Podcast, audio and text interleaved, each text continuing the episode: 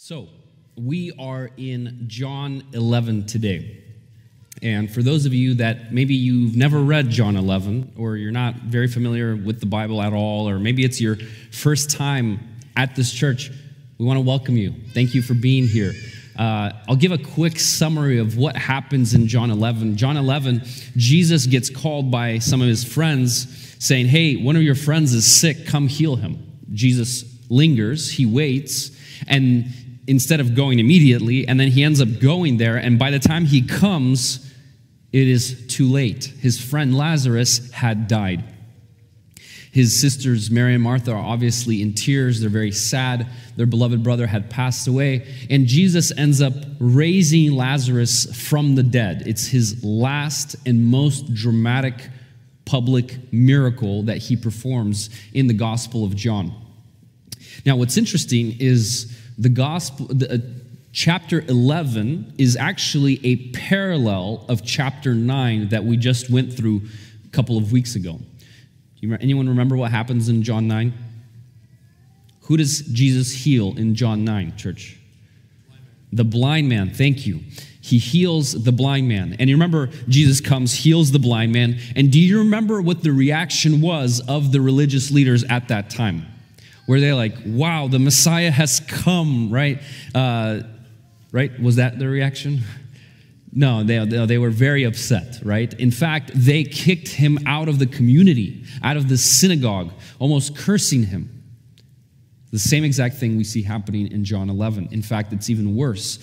Jesus raises Lazarus from the dead, and instead of the religious rulers at that time saying, Wow, the Messiah is upon us, he's here, let us come and, and, and make him king, in fact, they convene together and make a plot to kill Jesus and to kill, guess who? Lazarus. I always think that's a little funny. Like, you're going to try to kill the guy that Jesus rose from the dead. Like, don't you think that Jesus might end up raising him from the dead again, right? It's, it's silly, but sin is irrational, right? So that's where we're at in John 11 for, for those of you to have a picture. And I'm, I'm actually, speaking of pictures, I'm going to show you a couple of pictures of the tomb of Lazarus, the traditional tomb of Lazarus. If we can go to the next slide. So it is found in Bethany, and this is kind of the, the pre tomb area, the, the pre entrance. This is where we believe Jesus was standing. And I've got a little red arrow. Uh, you could see steps going down. This is probably where Jesus was standing. Again, assuming this is the actual place. It's been the official site of the tomb of Lazarus since about 400 AD. So that's interesting, but it is in Bethany where Lazarus was. So, if we can go to the next slide. So, this is kind of looking into the tomb. This is probably where, if this was the site, Jesus was standing and the rock was covering the tomb like this, and out of which Lazarus came. And the next slide, next slide, you'll see this is the actual tomb, likely where the body of Lazarus was laying. And what they would do in Israel is they would let the bodies lay there for a year, they would decompose, and then after a year, they would come back in and they would take all the bones and they'd put them into these these little boxes, and uh, you can't see it here, but uh, or on the top right, uh, you could see kind of like cutouts into the wall, and they would actually insert those boxes into that wall, you know, to make room for the next body. That would be it would be kind of like a family tomb. So this is what it looks like. If we can go back to the very first uh, title slide, let's read together from John 11 now. Now that you've got a little picture of what's going on. John 11, verse 1. Now, a certain man was ill, Lazarus of Bethany, the village of Mary and her sister Martha. Now, it was Mary who anointed the Lord with an ointment and wiped his feet with her hair, whose brother Lazarus was ill. So the sisters sent to him, saying, Lord, he whom you love is ill. But when Jesus heard it, he said, this illness does not lead to death. It is for the glory of God, that the Son of God may be glorified through it. Now, Jesus loved Martha and her sister and Lazarus. Now, if we stop right there, look at these five verses. What is the main idea that John is trying to communicate just here in these five verses, church? If we look at all the details, if we look at all the hints, What John is saying is that Jesus had a very special relationship with these people, with Lazarus, with Mary, with Martha. First of all, this is not a random miracle to a nameless person, right? Blind man, we don't know his name. All the many people that Jesus healed, we only know very few names. But this is actually we have a name of the person. We don't just have his name, we have the names of his two sisters. So there's so much more richness and background to this miracle that Jesus is about to perform. John also says that, oh, this Mary, she anointed his hair, uh, sorry, his feet with her hair, right? He's saying this she made this huge sacrificial act. In fact, she spent around one year's worth of average wages in that one moment anointing Jesus. She was very sacrificial. John is like building this case that, that they have a very special relationship. In fact, they come and they say, He whom you love is ill. And not just Mary and Martha are saying that Jesus loves them, but John also confirms this. If we look in verse 5, it says, Now Jesus loved Martha and her sister and Lazarus. It's not just from the mouth of Mary and Martha, but it is actually, Jesus actually indeed did love them. Now, we've established they had a very special relationship. We don't know why. Maybe they grew up together. We're not sure. But the point is, he really cared for them, he really loved them. They were some of his best friends. But what's interesting is the reaction of Jesus when he hears the news that his friend is ill, right? It's the complete opposite. We see other times in the Gospels when Jesus hears, Hey, my daughter is ill. He gets up and says, I'll go heal your daughter, right? And he goes right away. He responds and reacts. But here, Jesus reacts the complete opposite way that we would expect him to respond. Instead, he waits for another two days I can only imagine how difficult it must have been for Mary and Martha there, right? The closer the relationship we have with a person, do we have more or we have less expectations from that person? right? More, right, church? And a lot of times it's the cause of problems, right? Because we have more expectations. I don't expect a stranger to help me, but if I ask my wife or or a close friend of mine, if I ask them for help, I expect them to help me. We all do, right? Mary and Martha and Lazarus were in a state of utter desperation, right? They knew how long it took for him to travel from where he was to where they were. Imagine the level of anticipation that Mary and Martha had as they were watching their beloved brother die. I'm sure they were looking in the distance constantly, all day long. You remember when online like shopping just started and you'd order your first online package and you're just like, oh, it's like, oh, is that, you know, is that the is that the package, right? Just imagine them just looking out into the distance, hoping that the next group of people that would come out from the horizon would be Jesus and his disciples. They were watching, they were waiting. I'm certain they were praying with all that they had for Jesus to come quickly. And yet, we see that Jesus took his time.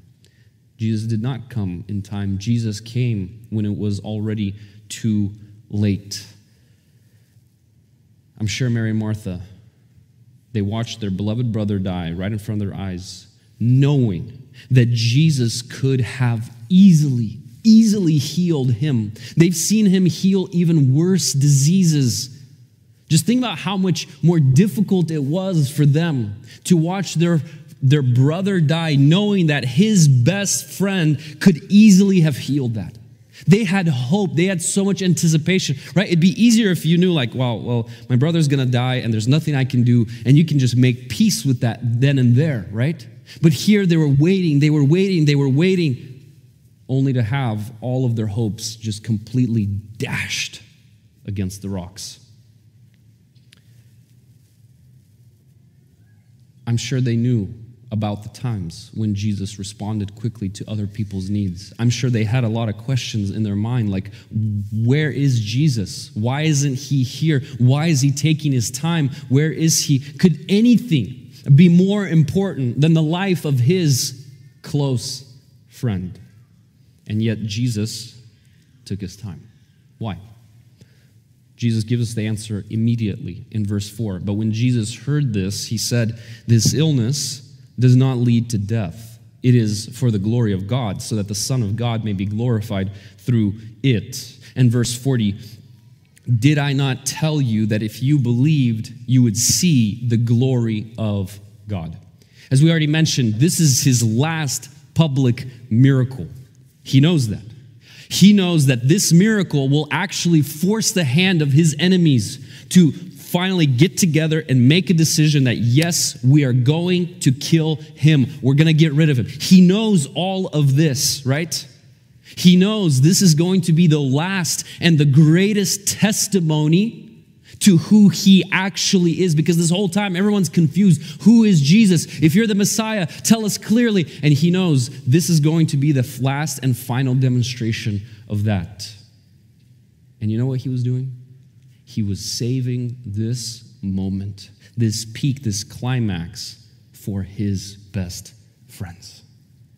Just like God, when He was creating this world, He created the heavens and the earth, right? He creates, creates, creates, creates, and then at the very end of day six, who does He create? Who does He create, church? People. Adam, right? The peak of His creation. This miracle is the peak of Jesus' miracles. Jesus was saving this climactic unveiling of his glory for his beloved friends. So, because Jesus had loved Mary, Martha, and Lazarus, Jesus stalled. And this is the first main point of this message. I've got two of them. This is the first one. Sometimes Jesus reveals himself to those whom he loves in great ways, but sometimes it comes at a cost. It comes at a cost, and it came at a cost to Mary and to Martha and to Lazarus. It really reminds me of the story of Job. He was a wealthy man. He was a righteous man. He was a wise man, a happy man. He had seven sons, three daughters. I mean, how perfect, right? Completion. But remember in Job 1, when the devil comes before God, who was the first one to mention Job? in the conversation, church? Who was it? God or the devil? God. God mentions Job. Instead, in, in, in, fact, God says, Have you considered my servant Job? You think God had no idea how Satan was going to react? You think God didn't know that Satan was going to jump on that immediately? God allowed Satan to take away everything from Job his money, his influence, kids, health, friends, everything. God allowed him to take away everything. And Job, he complained a lot, as would all of us. But in the end, look at the way that Job reacts when God had finally revealed himself to Job. We read in Job 42, verse 5. This is Job speaking after he's seen God, and God spoke to him. He says, I have heard of you by the hearing of the ear but now my eye sees you. Therefore, I despise myself and repent in dust and ashes. God had prepared Job through some God had prepared Job through suffering in order to reveal something to Job that only few humans in the history of the entire world would ever experience seeing the glory of God. So deep was the experience of God's glory for Job that a man, a good man, a righteous man who had lost everything unjustly, you could say, a man who had lost everything unjustly, after seeing that, he says, I repent in dust and ashes. God had revealed himself to Job, and what he revealed to him was worth more than everything Job had ever lost. I remember me and my friend were once talking about God's glory, and he had this really interesting thought. He said, You know, God's glory, it is so perfect. It is so great. It is so beautiful that we, as little human beings, we could work for millions and millions and millions of years just to see His glory, even for a few seconds. And that would be worth it. You know why? because we would be forever changed after seeing the fullness of his glory, assuming we didn't die. I am certain, church, that Job would never have wanted to go through the pain that he went through ever again. I'm certain. I don't think it was easy, I think it was excruciating. But I am also certain that if we were to interview him on his deathbed and we would say, Job, now that your life is over, would you have wanted your life to go any differently? I am certain he would say, No. I trust God, and God is good. Even my personal example, me, myself, the most painful day in my life was the day that God had brought me back to Him. It's the day that I felt like I was completely just destroyed mentally, emotionally. I would never want to go through that day ever again, but you know what? I thank God the most for that specific day because that is the day that God brought me back to Him. I would never wish that day upon anyone, but I would never have it any other way. Jesus, those whom he loves, sometimes uses suffering as a way to reveal himself deeper, like in the case of Mary and Martha, Job, and many, many other people. But you know, that's not just true in like particular instances here in this life. That's also true if we zoom out and we look at our entire life and we look in light of eternity. That's true for every single one of us. Our whole life, you could say, is life full of suffering. I'm not saying we are suffering more than, we're probably not suffering more than most people in this world. We live in the wealthiest nation in the history of the world. And yet, our life is still full of suffering. We still have suffering, and it's real. And God isn't just using one particular moment or one particular hard day in our life to reveal something about Himself, but all of life and all of the suffering found in our life is actually preparing something for us. It's being used by God.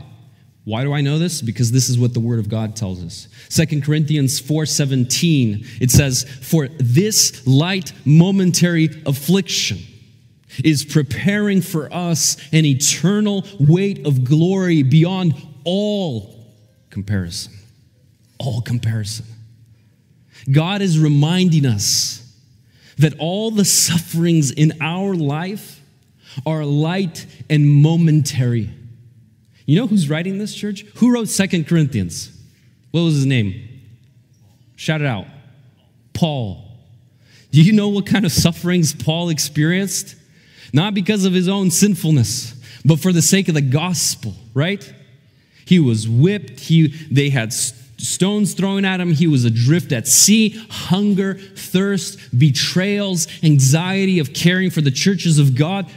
And he, and he looks at all this and he says, This is light, momentary affliction and it's preparing. It's actually all the suffering in our life is actively doing something. It is preparing for us, creating a glory beyond all comparison. God is preparing something so good for us that when we stand in glory, when we are finally there, and we remember our days here on earth with all of its suffering, we will look at all that And we will see the glory that God has prepared for us. And we're going to say, look, I can't even compare the two. I can't even put the two on a scale. It, it, it would be disrespectful. It would be rude. It would be silly to even compare the two. That's how good of a glory God is preparing for all of us who have trusted in Him. But, church, the encouragement that Paul had only comes to us if we look at eternity by faith. By faith. That's why the very next verse, verse 18, look what it says. As we look, this is all being prepared, as we look not to the things that are seen, but to the things that are unseen. For the things that are seen, they're transient, meaning they're, they're temporary, they're passing away but the things that are unseen are eternal. Here's a very, very practical application of this verse and of this message for all of us, starting with myself. How often do I actually look not to the things that are seen, but the things that are unseen, to the things that are eternal? Ask yourself. How often do I actually do that in my day to day? I'm not saying theoretically what we as Christians should do, or on Sundays if someone randomly quizzes you and you get into a conversation with people, but actually, in my day to day, how often is my heart looking to the things that are unseen? Because the Bible says that that's what we ought to do. Sometimes we say, well, you know, there's that Bible passage that says, no eye has seen, no ear has heard what God has prepared for those. So we use that as an excuse to say, well, I, I don't even know what's up there in heaven, what's unseen. So I'm not even worried about it. I'll get to it when I get to it. First of all, that passage isn't talking about heaven. Second of all, here we actually see that we ought to look to the things that are unseen. So, how often Am I actually doing that? How long, how often is my heart longing for the unseen world that God is preparing for us? Not in theory, but in actual day to day. Or in my life, do all I see is my money, my career, my house, my car, the physical well being of my children, my next vacation, whatever it is, is this all that I see? Because if this is all that I see, and that's all that my heart focuses on, first of all, how is that any different than what this world focuses on? And second of all, no wonder the suffering that we experience doesn't feel light and momentary. No wonder the sufferings in my life feel like they are eternal and heavy because all I see is the temporary. And for me, that is eternity. But if we by faith actually believe and look to the unseen that God is preparing for us, the burden of today's suffering becomes light and momentary. It doesn't say that the burden is completely lifted. It doesn't, doesn't say that we are no longer afflicted. No, we still have this affliction. But by faith, God gives us strength today in order to bear the affliction and get through it. Church, this is how diamonds are made, are they not? Diamonds are made from what, church? Carbon, right? Carbon, just good old carbon, the stuff you find in your pencils, lumps of coal, right? And the way it's created is by carbon receiving extremely high pressure and extremely high temperature. Then and only then it turns into diamond. And we all want to be diamonds. We all want to have the gl- glorious brilliance of diamonds, just without the extreme pressure and the extreme temperature. Church, let us trust God that if there was a better way, a better path for me, that he would have already put me on that path, which means I am already on the best path according to the infinite wisdom of our God. He knows what he's doing. And you know, it wouldn't be right for me to finish this first point of my message without remembering Jesus and his suffering. It's not like Jesus is sitting up there in heaven and he just like gets a kick out of applying pressure and heat upon us. Like, hey, trust me, trust me, you'll like it when we're done. Like you'll you'll think it's worth it. No, that's not the way Jesus treats us. We see that Jesus in John 11, when he came and he seen the tomb of Lazarus, he see Mary, Martha, the Jews crying. It says that Jesus wept. The shortest verse in the entire Bible. Jesus wept. Why would Jesus cry if he knows that he's about to resurrect this man in two minutes? You know why he wept? Because he's seen the pain and the depth of the suffering of the people that he loved. You think God, when He sees our suffering, you think He's just stoically, coldly, just there, not understanding us, oh, it'll be worth it, just hang in there. No, He feels all of it and more. And Jesus, notice, He didn't just weep with them, just kind of sat there, pat them on the back. No, Jesus was the ultimate righteous sufferer. Job is just a shadow of the righteous suffering of Jesus Christ. Job was a good man, Jesus was a perfect man. And the distance between a good man and a perfect man is infinite.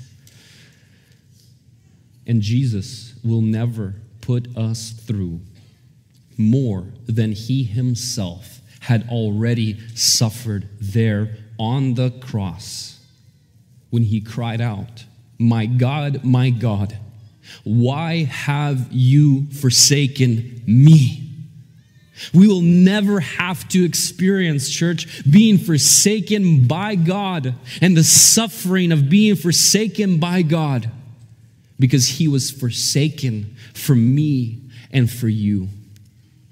Jesus is the true diamond, the ultimate one, because he endured the infinite heat and pressure of the wrath of God on our behalf. That is the goodness of Jesus. So that one day we too, like Lazarus, can hear his voice and rise again to eternal life. Oh, church. May we trust the Lord with all of our hearts. Truly, our God is so, so good. He's not playing some cruel joke on us. He doesn't delight in our sufferings. He suffered more than all of us to prove to us that He loves us. Our God is truly, infinitely good to the very core of his being. And even if our suffering here in this world, it doesn't make sense, even if we never get an answer to why a particular event or suffering happened in our life, God is still good. Job never read chapter one of Job. Job never knew why it all happened. Job never heard or found out about the conversation that God and the devil had. Job had no idea. But God had remained infinitely good. Amen? That is the goodness of our God. And the second point, this is shorter, but if we look at verse 17, Jesus comes to Bethany, to the town where Lazarus died. Martha, the first sister, comes out to meet him and she tells him in verse 21 Lord, if you had been here, my brother would not have died. Then Mary comes out, verse 32, literally the same exact thing, verbatim. She says, Lord, if you had been there, my brother would not have died. What they're telling Jesus is, they're calling him Lord, which is really good. They're saying, We love you. You're the Messiah. You're the master of my life. You are Lord. Yes, yes, yes. I trust you. But there's a there's a but there, right? But if you had come in time, my brother wouldn't have died. If only you were here on time, everything would have been good and in its place. What I want to do is I want to quickly just zoom into the conversation between Martha and Jesus. chapter 11, verse 21, Martha said to Jesus, Lord, if you had been here, my brother would not have died. But even now, I know that whatever you ask from God, he will give you. She's saying that. She doesn't really understand it because we'll see later she can't even grasp the fact that Jesus is going to raise him from the dead right now. Verse 23, Jesus says, said to her, Your brother will rise again. Martha says, I know that he will rise in the resurrection on the last day. I know. Verse 25 Jesus said to her, I am the resurrection and the life. Notice Jesus says, Your brother will rise. And that's kind of a vague, vague phrase, right? It's understandable why Martha would misunderstand Jesus. And, and I think he actually did that on purpose. It's vague, and we'd probably all understand it the way she understood it. But, but notice Jesus doesn't go in and start correcting her. No, no, no, Martha, you didn't understand what I said. What I really meant was he was gonna, I'm gonna raise him from the dead now. No, Jesus is leading her on a path to teach her, the Jews, and all of us something about himself. He says, Your brother will rise. Says, I know he'll rise on the last day. And instead of correcting her, explaining it more, he says, I am the resurrection and the life. So Martha says, If you had been here, my brother would not have died. But in response, Jesus says, I am the resurrection and the life. Very interesting. In other words, what Mary was telling, what Martha was telling him is, Lord, if I had you plus good timing, then everything would have been good. Then life would have been all right. And Jesus says, No, Martha. You have all that you need. You don't need me plus good timing. I can come early, I can come late, I can come any time that I want, but when I come, you already have everything you need. I am your everything, Martha. You have all you need. You know why? Because I am life itself. I am the source of life. Church, if we have the fountain of life with us, what more do we need? We don't. We don't need anything more than life and the source of life itself. But, church, how often do we, as people, how often do I tell ourselves, well, if I had Jesus plus something else, then everything would be good in life. If I had Jesus plus a good family life, then everything would be good. If I had Jesus plus a wife or a husband, then everything would be good. If I had Jesus plus a good financial situation or a good house or good timing or good friends, good health, then I would be complete. Then everything would be made right. I think the big lesson from this chapter for all of us today, church, is that if we think we need Jesus plus something else, then our view of Jesus is not big enough. We don't yet see him in his magnificence and glory that he is in. Yes, Mary loved Martha. Sorry, G- Martha loved Jesus. And yes, Jesus loved Martha, but in that moment, like all of us, Martha did not realize that all that she ever truly needed was standing there right in front of her. No matter what time of day, no matter who is dead or who is alive, no matter what is going on in this world, all that she truly needed was Jesus, and he was already with her. as I call the band up, I want to close with looking at Philippians 3, verse 7. As we read this passage, pay attention as Paul talks about the worth of having Christ, who is all that we need, and the link between having Christ and the resurrection. Jesus talks about the resurrection John 11. Paul ends Philippians 3 also talking about the resurrection. So pay attention to that as we read Philippians 3 7, but whatever gain I had, I counted as loss for the sake of Christ. Indeed, I count everything as loss for the, because of the surpassing worth of knowing Christ Jesus my Lord. For his sake, I have suffered the loss of all things and count them as rubbish, in order that I may gain Christ and may be found in him, not having a righteousness of my own that comes from the law, but that which comes through faith in Christ, the righteousness from God that depends on faith, that I may know him and the power of his resurrection and may share his sufferings, becoming like him in his death, that by any means possible I may attain the resurrection from the dead.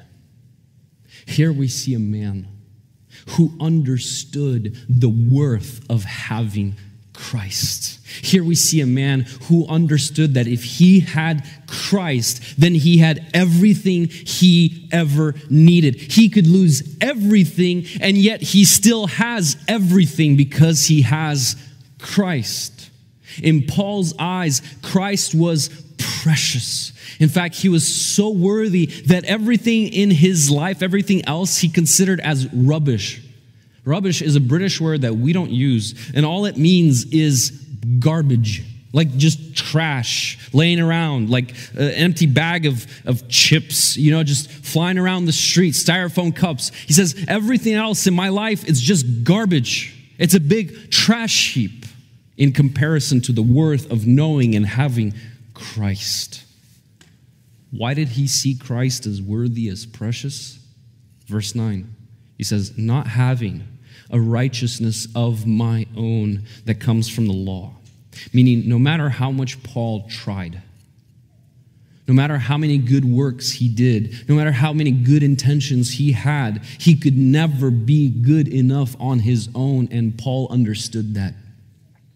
And the same goes for all of us. We can never be saved through our good works or our good intentions. Well, I tried my best. That's not going to save us. Church, that's the gospel. That's what the whole gospel is all about. Is we are incapable of saving our own selves. We can never truly please God because we already sinned. We messed up our record.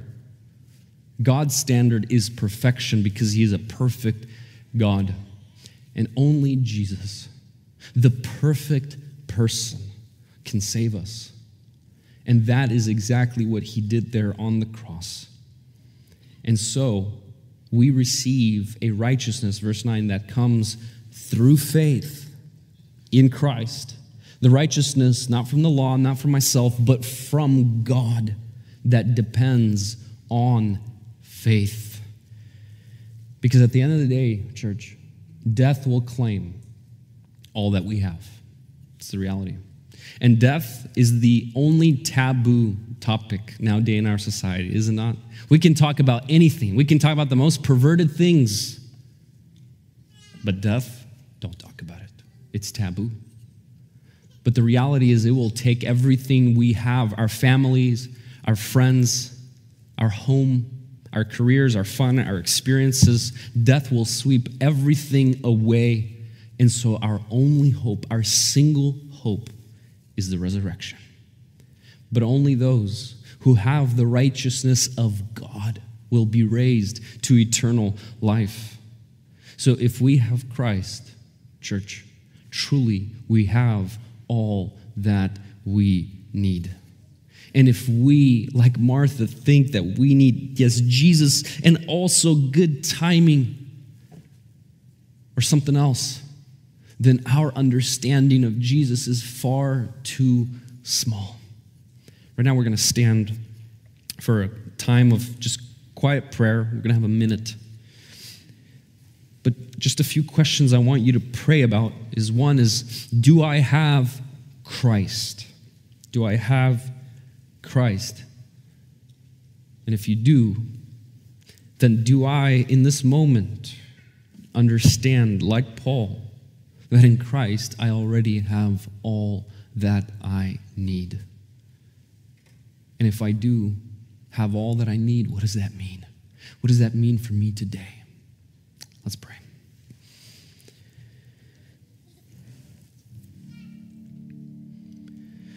Lord Jesus, we come before you. We have nothing in our hands, God. We have nothing to bring. I pray that all of us would see you for who you really are, God. You are our everything. You are the resurrection and the life. You are the, the source of life, life itself.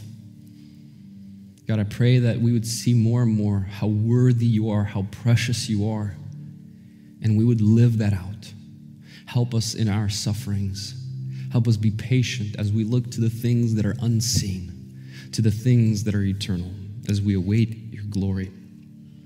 I pray for those who maybe have not come to know you yet, that they would put their trust in you, that they would surrender their lives to you and know you and love you and seek your face and live for you. And one day also, with all of us, attain to the resurrection of the dead. Lord, we thank you. We worship you. We pray this all in your name. Amen.